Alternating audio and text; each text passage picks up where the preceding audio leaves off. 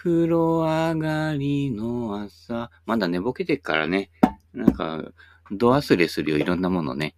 さっきいろんなものを度忘れするからね。必ず一個ぐらい度忘れしちゃってね。あれ昨日、一昨日かセベに行ったんです。ちょっと話し方がピロキに似てきますけれども。これやった後、ちょっとピロキが乗り移ってくるのでね。ピロキがね、言ってましたよ。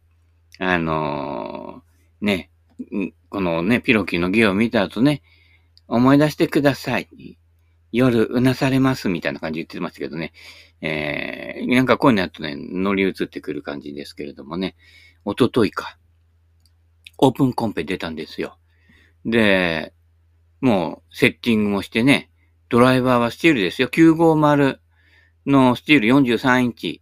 ヘッドはね、あれ460あんのかな。もうちょっとちっちゃくて360ぐらいで。でかいと、いわゆるヘッド完成モーメントってこういうのね、よくわかんなかったらファルコン松原さんのね、YouTube 見てくださいね。ヘッド完成モーメントとかって、要はでかいと重心位置がシャフトの位置より離れてたりとかするので、後ろにこう、振って、クラブヘッドが動く方向に対して、その方向じゃない方向に引っ張られる度合いが強くなるっていうことなのでね。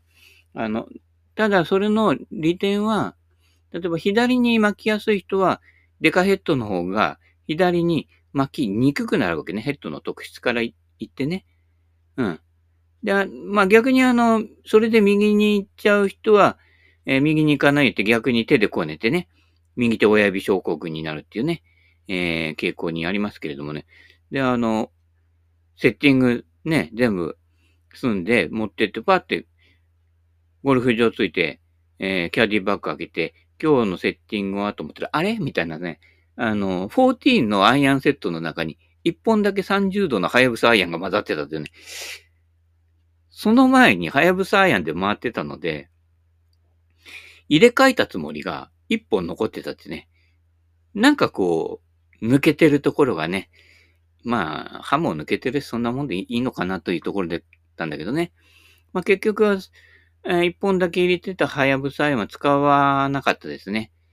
ちょっとやっぱりMOI の関係上、まあ、MOI ね、ほぼね、14のカーボンシャフトのアイアンだけど、MOI はハヤブサアイアンとほぼ同じくらいで合ってるんで、同じ風に振れば同じ風に飛んでいくんですけれども、まあ、ヘッドの構造がね、キャビと、ハヤブサアイアンでは違うので、まあ、飛んでいき方は違うんだけど、MOI がほぼ合ってるんだけど、ここからがね、試験に出ますけども、要はカーボンシャフトの軽いやつで、キャビティでヘッドがちょっと大きくて重心距離が若干後ろにあるもの、ね、との、シャフトのしなりとかね、そういったものと、スチールシャフトのあれ、ダイナミックゴールドの軽いやつ、ダイナミックゴールドの950みたいなのなんだけど、の S シャフトなんだけどね、で、ヘッド軽いから、まあ S といってもかなり硬い感じになってるんですけど、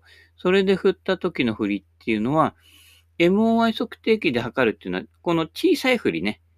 小さい振りの中で測っていて、まあシャフトのしなりとかはそんなに影響が出ないんだけど、ね、やっぱりヘッドスピードね、40近くで振るようなピュンなんてやるとなると、やはりちょっとそこが、ちょっと、実践だとちょっと変わってきて、で、スチールの場合っていうのは、結構手元が重たくなるわけね。カーボンに比べるとね。半分に切ってみると、カーボンシャフトの方はめちゃくちゃ軽いけど、スチールシャフトはそれなりに手元に重さがあるということで、実際、フルスイングに近いスイングをすると、MOI が揃っていても、振り心地は多少変わってくると。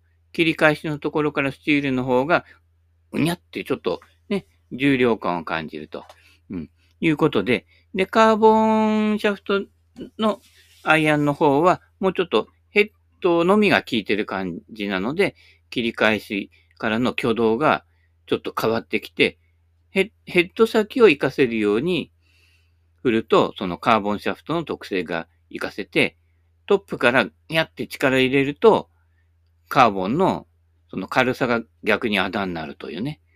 スチールの方が手元が重いんで、ちょっとゆっくりめになってタイミングが合うとか、そういった微妙な差はあるので、まあ、その日はね、30度のハイブスアイオンは使わないで、やったんですけどね。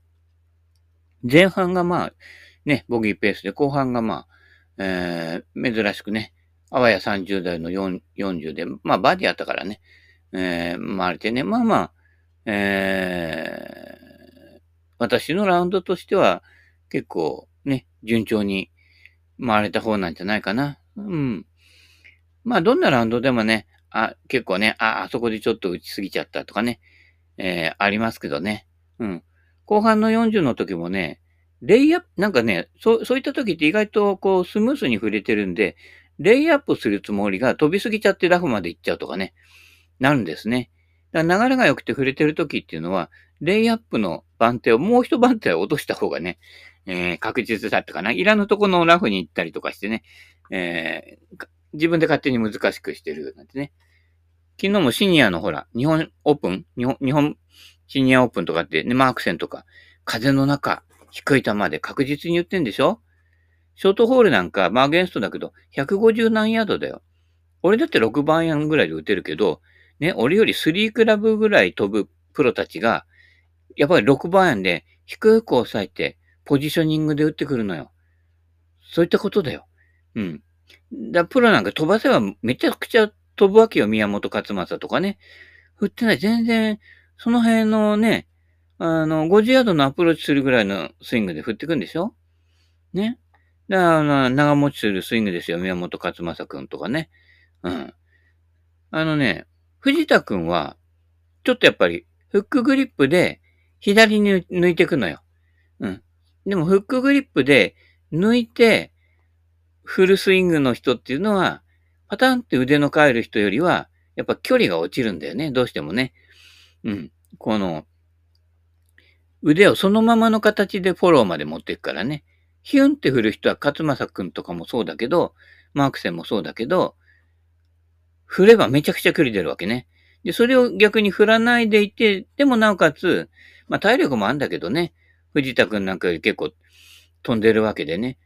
まあ確かにその辺もね、ちょっとアドバンテージ出ちゃうかなーっていう。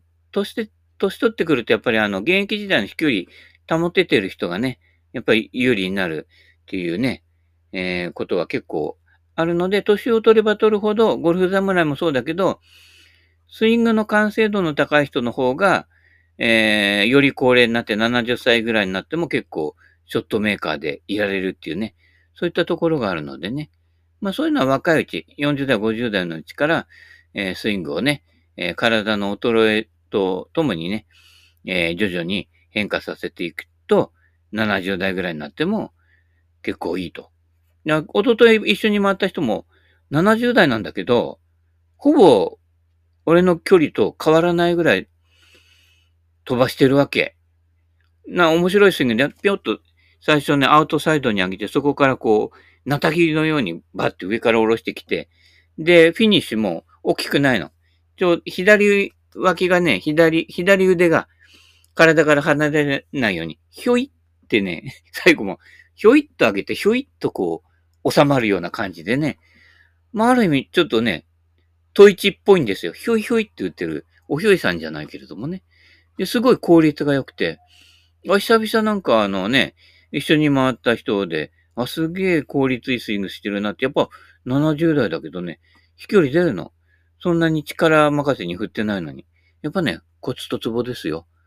で、前半40か41ぐらいで回ってたのかな、その70代のおっちゃん。で、後半もボギーペースぐらいで収まってるから、俺より多分トータルでスコア良かったかな。80代前半で回ってるからね。すげえなと思って。うまいなと思いましたよ。やっぱコツとツボで抑えてると、そんな力なくても、ね、うまくいくんです。はい。そんなこんなで。何の話してたんだっけ？忘れちゃったけどね。まあ、元に戻らないことも多いんでね。その辺はね、勘弁していただきたいと思いますけれどもね。んで、夢を見たまたね。夢見たんですよ。ゴルフ関係ちょっと入ってますね。ジェット尾崎と電車に乗ってんの。で、ジェット尾崎は新聞見ながらね、なんとかプロもセベケンさんに勝って喜んでるようじゃダメだよな、なんて言ってて、セベケンさんこと知ってんのみたいな、ジェットさんみたいなね。そうだよねって適当に返しておきましたけれどもね。どのプロのこと言ってんだかね。P なのかよくはわかりませんけれどもね。夢の中では P な感じだったんだけど、まあそれは置いといて、で、田舎の電車なので、海沿い走ってて、ね。で、遠くに海がね、見えてて。で、もう反対側から来る電車を多分待ってんだろうね。単線で、ね、切り替えないと途中で正面衝突しちゃうっていうね、駅で待ってるわけですよ。向かいの電車が来るまでね。昔東武線なんかもそうでしたよ。うん。切り替えが来るまで向こう、単線だったので待っててね。こっちが、ね、向こうがついてからこっちが出る。そういう感じで、停車時間長いんですよ。ただジェットがウェッジ持って、ボール1個持って、駅の外に出て、田舎だから土の道ですよ。うん。砂利混じりのね、昔あったね、雨降るとすぐぐちゃぐちゃになっちゃう道ですよ。俺らが小さい頃なんかね、どこもかしこもそんな感じだったんだけどね。そこで、ポンポンポンってアプローチ、ちょこんちょこんちょこんって打って、ね、向こうの方まで行って、またちょこんちょこんちょこんって打って帰ってきて一言言ったんですよ。技術を磨くんじゃないんだよな。感性を磨いてんだよね。みたいに、ボソッと言ったね。これ名言、メモと思ってね。で、ね、夢から覚めてもね、覚えているようにメモってね、夢の中でメモしてましたけどね。うん。それはセベケンのゴルフのとかにも書いておきましたけどね。技術を磨いてるんじゃないんだと。感性を磨いてるんだよってね。もうあの辺のレベル行くと、もう技術ある意味、完成してるんですよ。もう道理に沿った、非常にナチュラルな振りで、アプローチもすごいゆっくりだよ。アマチュアの方がね、えいなんて、こうね、不安もあるんだろうけど、打ち急いじゃん。スローモーションじゃねえかな、ぐらいな。ね、ある程度自信持ってて、ね、技術にも自信持ってるから、あとは、そのタッチだよ。右手のタッチ、と一に言わせるとね、これを活かして、要は、感性がなくなってくると、やっぱり、ね、技術は衰えないんだけど、体力は多少衰えるけどね、シニアとかね。でも、一番衰えるのは感性なんだよと。だからパッティングとかアプローチが、ね、あんまりいまいち寄らなくなってきて、で、スコアを微妙に落としていくっていうことで、こう、ね、上位に上がれなくなるっていう、その、感性を磨いてるんだっていう一言ね。これがね、名言でしたね。はい。そういったことなのでね、まあ、技術の完成してる人はそれで、技術の完成してない人は、まあ、セベケンのゴルフでも見といてくださいね。うん。まあ、俺の言ってることが全部正しいかどうかはわからない。正しくじゃなくて、まあ、ナチュラルかなっていうところでね、言ってるだけなんですけれどもね。はい。そういったことなので、自然な流れ、ね、骨格に優しいスイングね、筋肉を使わない骨格に優しいスイング、小さな動きからね、やって、ガッとか言ってね、ぶっつけないようにね、うん、フォローまでね。中村虎吉プロ、某ね、スーさんが本買ってましたけどね、あそこにいわゆる分解写真っていうのがあるわけですよ。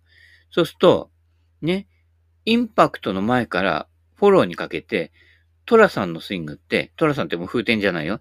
うん、ゴルフのね、カナダカップで優勝した、ね、うん、昔で言うと世界一決定戦みたいなもんですよ。そこで個人優勝してんだからね。サムスニードとか来てんだよ。その中で勝つんだからね。でぴょんって振るでしょ。アニカソレンスタムほどじゃないけど、フォローの方に顔が向いてんの。要はインパクトの時点で、左に顔向いてんの。俺が教わった軍事プロもそうなんだけど、ね、クラブヘッドが、ね、走ってる方向を見ときはそっちの方にヘッドが抜けるんだよって教えだから、そういったこと。だからインパクトフォローにふっと抜けるのよ。スッと抜けるので、ヘッドスピードが落ちないわけね。ぶつけるとヘッドスピード落ちちゃうから、スピン量は増えるけどね。うん。で、トラさんのスイングも、ひゅってこう、フォローの方に抜けるので、飛ぶんですよ。もちろんトラさんほら、二段モーションで、ぐいっとひねってからまたぐいっと捻転するわけですよ。もう横峰桜ぐらい捻転してるわけですよ。で、そこから、ね、ぐいっとね、地面をね、足の指で掴むんだみたいな感じで、ぐわっと踏み込んで振ってるわけね。で、そこで、しかも、インパクトで、すでに、インパクトが、で、クラブヘッドが振り抜いていく方向にも、もう首が向いてるわけ。それでヒュンって振るから、飛ぶんですよ、トラさん。まあ、トラさんの、いわゆる現役時代は、俺の時代でも追いついてないんだけどね。うん。吉田忠さんとかの、うちの親ぐらいの世代は、現役時代に追いついていて、生で見てるんですけれどもね。やっぱすごいよ、吉田さんとかね。うん。で、トラさんも、まあ、たまーに出てたりとかね、したりとか、まあ、主にシニアの試合とかの時に、トラさんなんかもう60代半ば過ぎてたぐらいかな。2アイアン入れてましたよ。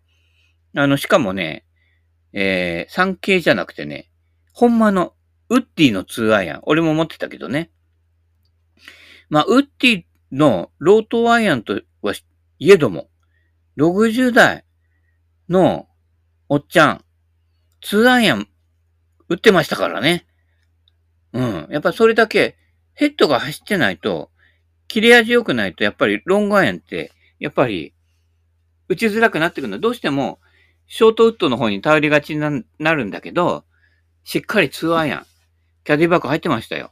そういったことなのでね、その辺、昔の人のね、技とか、そういったものを紐解きながら、アプローチパッドの感性を磨いて、その感性を上に上げていって、いわゆるロングアイアンからドライバーまでも、アプローチを打つがごとくにね、打つということです。ドライバーだから振り回すっていうのは間違いです。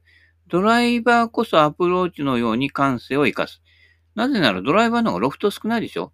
左右に曲がりやすいのよ。ロフト少ないっていうことは、ちょっとしたフェースの向きで。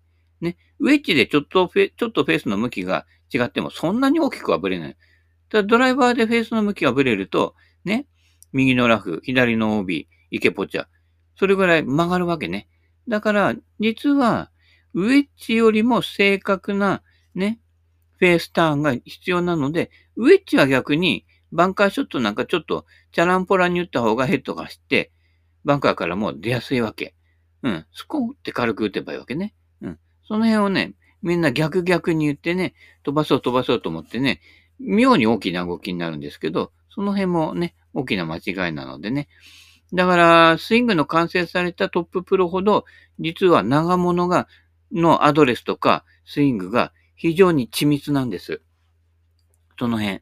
マークセンにかなわないのも実はそういうところがあって、ね、大きな長いクラブなんだけど、振りはやっぱり小物を振るのと同じような感じで振れてるわけね。うん。そこでこう枠が外れてないっていうのが非常に大事なとこで。そうだ、俺も一昨日だけど、要は43インチのスチールシャフトで、まあいわゆる飛ばないドライバー持っていくわけですよ。まあフロントからやるっていうのもあるけどね。で、さらに飛ばしたくないホールとか、飛びすぎるとね、角まで行っちゃうホールとかは、短く持って、ちょこんと合わせて、ぴょん、まあ、合わせるわけじゃないけど、ぴょんぴょんってね、振り抜くだけで終わらせるんだけど、逆にその方が飛んじゃったりしてね。セベの何番だ、ショートホールの次の上から高台から打ったやつ、左に池がある、ね、ホールなんかさ、飛びすぎると、フロントだとね、右奥のバンカーに入っちゃうから、ちょこんと打って、バンカーの手前で止めようと思ったらさ、振り抜きんだね。止めようと思った球がそのままバンカーまで行ってさ、しかも顎の近くの方まで行っちゃってさ、2を狙えないっていうね。だからね、意外とね、そう、アプローチみたいにヒュンって振ったりすると、意外と飛んじゃうので、小さく振っても距離落ちません。逆に飛ぶぐらい。うん。ほとんどの人は、フォローから先のヘッドスピードが落ちているので、飛距離を損しているだけなので、そこはバンカーショットでヒュンって振り抜くみたいに、ね、振り抜くと逆にドライバーも飛んじゃうなんてことがありますのでね。はい。そういったことで、なので、ね、そんな、何の話だっけね。どっからどう流れていくかわかんないんだけどね。で、やっとこの辺から岡本綾子のゴルフの本当行きますか。どこまで行ったんだっけ？ビビリなので行って、妻や友人にゴルフを教える際って、妻や友人ではあんまり教えない方がいいですよ、みたいな感じでね、奥さんはだんだん不機嫌になっていきますということなのでね。うちだから教えない。見たまんま。言われた時だけこう答える。うん。で、こうなってこうなって、この流れでこうなるみたいなね。言うけどね。なかなかそんな言ったからですぐできるわけじゃなくて、自分の中でこうね、落としてって、うまくね、合点がいった時に、自分の中でこう、理解できないと、やっぱりこうね、そう言ってるようにはできないからね。うん。教え子がアプローチイップスになってしまいましたって。これあれあの子のこと誰だっけ賞金を取ったね。今ほとんどトーナメントも出てこれなくなっちゃったのかな。いいスイングしてたんですよ。もう俺もこのいいスイングだなと思ったら、アプローチの方から来たね。うん。名前また忘れちゃったじゃないかね。まあ、ヤシペディアがまだね、言ってくれると思うんですけれどね。アプローチイップス。ある程度うまくなってくると、さっきのジェット尾崎の夢じゃないけど、技術を磨いてんじゃないと。感性を磨くんでと。感性っていうのは、どこと繋がっているかっていうと、心と繋がっているわけですね。だから技術的に素晴らしいスイングをしていても、それだけだと、やっぱり、ゴルフって縦距離を合わせるものなので、要はヘッドの抜き方、例えばこう、ウェッジで、ね、ラフをガサって振った時のこの滑り具合とか、その辺の滑り具合から逆算して、これぐらいのラフだとこれぐらい、ね、ちょっと坂目が入ってるとこれぐらいっていうやつ。感性がもう技術ある程度完成してるんだからね。今度はその、感性の方のね、要はフィーリングですよ。Nothing more than feeling, trying forget to mind, feelings of love みたいなね、適当な英語で言ったんだよ。ベニート・ジー・パウラだっけ誰だっけブラジルの人が作った歌ですよ。日本でね、ハイファイセットがね、日本語で歌ってたやつですけどね。うん。ただ、一度だけの戯れだと、それがね、結構な、尾を引いてね、離婚問題に発展するんですけどね。まあ、それは置いといて、アプローチイップス。イップスは、よくパターイップスとかね、あるいはダウンスイングイップスとかってダウンスイング下ろせねえなんてね、いや、上げたまま降りるだろうっていう話ですよね。そこはやっぱりね、ストイックになりすぎると、より上を目指して、高みを目指してなんてなるとダメなんで、ある程度、うまく行き始めれば行き始めたほど、高みじゃなくて、下見ね。うん。目指さないとダメなのよ。高みは先すぼまり。低みは末広がり。これを覚えておくと、スピリチュアルの方でもね、安泰です。年取っていろんなものができなくなって、不自由になってね、錠剤飲んだりとかね、いろんなの買ったりしてるでしょ？もう無駄なあがきです。抜けた髪の毛は帰ってきません。はい。そういったことなので、老いを認めてね、うん。老いみたいな感じね。老いを認めて、それで、それに沿って生きていて、やっていくと、あ、今までのスイング、無理したスイングしてたな、筋肉に頼ったスイングしてたな、うん。死亡率高いけど、みたいなね。あんま死亡率が高いとね、すぐ死亡しやすくなっちゃうので気をつけてくださいね。適当に削ぎ落とし、適当に小太りでね、ほどほど諦め、いい加減が大事ですから、そういったところで、緩み、たるみが大事なんです。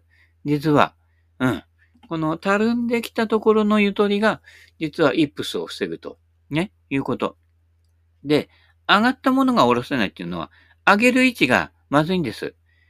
回したものは回し戻さなくちゃいけないので、手間かかるんです。ところが、上げたものは下ろすだけっていうね、統一の理論じゃないけど、上げて下ろすだけだよっていう、統一の理論とね、同じなんですけれども、スッと上がればスッと下ろせんだけど、捻転して回してあげると、その回った道を戻らないといけないから、要は山手線のね、外回り、内回り、土佐回りですよ。だから、ね、中央線とか総武線の真ん中通るやつ、真ん中通るは中央線で、ね、そうすると新宿のヨドバシカメラに行きやすくなるわけね。まあ今どこでもヨドバシカメラあったりして、ね、新宿まで行く必要はないんだけれどもね。うん。秋葉原からとかね、お茶の水から、スッと新宿まで上げればいいんだよ。のに、ガーッと捻転ってやると、こっちの大崎の方から回ったりとかね、あるいはこっちのね、池袋の方から回ってね、高田馬場とか取って回ると、結構大変なんで、そうするとまたこう、内回りで帰ってきてね、駒込のあたり、通ってから戻っていかなくちゃならないわけね。で、ちょっと御徒町でゴルフクラブ物色していこうかな、みたいなっちゃうわけですからね。そういうのね、上げ下ろしは中央線で、ね、中の方でね、行ってほら、ね、信濃町とかさ、新宿具合の脇とあたりを通っていくわけですからね。うん。そっちの方でスッと上げるとスッと下ろせるということでね。だから、アプローチなんかも一緒で、スッと上げてスッと下ろすと。うん。よりシンプルに。ある程度技術が完成している人は、より発想をシンプルにしていくっていうところでね、やっていけばいいんです。スイング改造なんかしてちゃダメです。スイング、今までやってきたところに無駄があったりとかするものをどんどん削ぎ落としていく。年取っていくといろんなことは、難しいことを忘れちゃうでしょ？複雑なこと、同時に2つ以上のことをやることって年取ってくるとできなくなってくるんですよ。なので、ね、年取っていくに従って、より体の動作もいろんなものをシンプルに一つにしていくっていうね、この作業が大事なので、そこをやっぱりこうね、いろんな要素を考えてこう、複雑にしていくとシンプルにならないのでね。うん。だからある意味、バカは最強なんです。で、バカになるのも楽じゃないと。削ぎ落としがないとバカになる。